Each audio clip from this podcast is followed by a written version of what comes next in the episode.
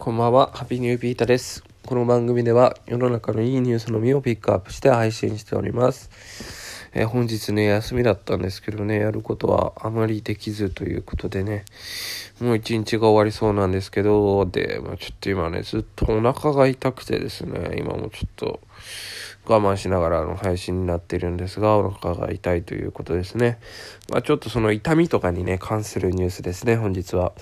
えー患者にしか聞こえない耳鳴りをですね客観的に測定する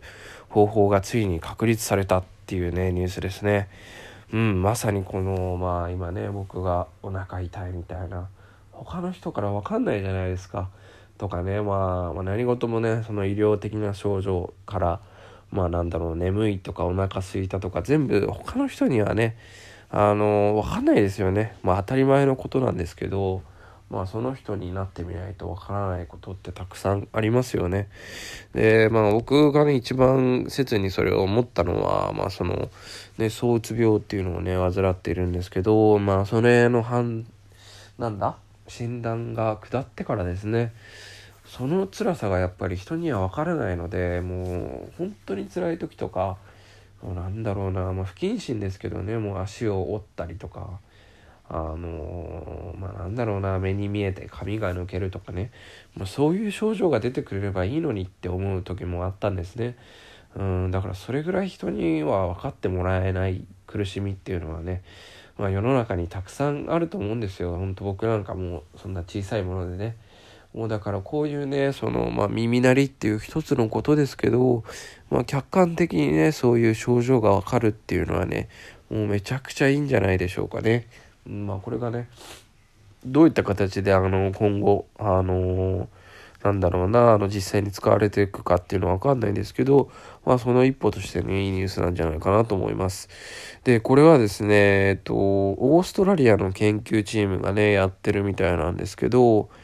えーっと FNIRS フィンリスっていうものかなまあそういう装置がありまして、まあ、脳波にねあのみたいのをね測定してそこであの脳の活動を調べることによってあのなんだろう音の音の近くに関わる脳血流活動を測定するみたいですね。まあだから脳の血流の流れによってどんな音が聞こえてるかとかね、そういうことをね、あの、示せるみたいですね。うん、まあこれは相当高度なね、あのテクノロジーなんでしょうね。まあ、ちょっと僕には説明がつかないんですけど、まあ、とにかくね、そういった形で痛みとか、まあそういう幻聴と言われるようなものに近いのかな。あのーまあ幻覚とかもそうですけどね、いずれそういうものがね、例えばですけど、まあ、自分の視覚があの目に見えてるものがそのままモニターに映り出されるとかねまあ今は物理的に無理でしょうけどそういうものがねできてきたら本当に世の中豊かになるとは違ってねもっと人の距離が縮まるというかね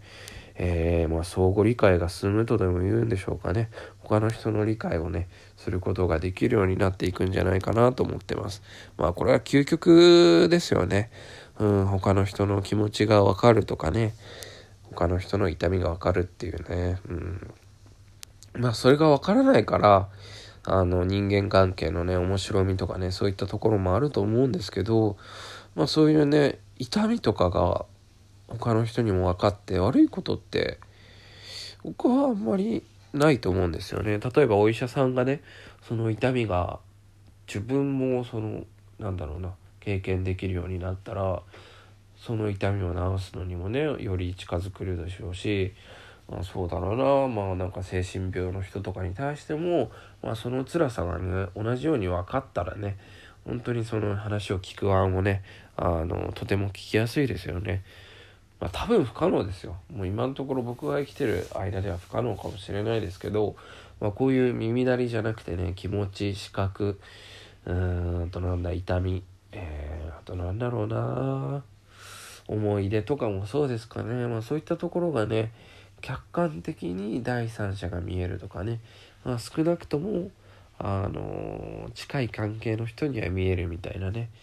装置とかができないかなっていうまあ夢のまた夢みたいな話なんですけど。まあその一歩としてねこういう研究が進んでるっていうのはねいいニュースなんじゃないでしょうか。いやもうほんとお腹痛くてね最近具合悪い日が多いんですけどね。まあなんとか自分と向き合って、えー、体調健康を第一に頑張っていきたいと思います。皆さんもお体に気をつけて今日はここまで。Take it easy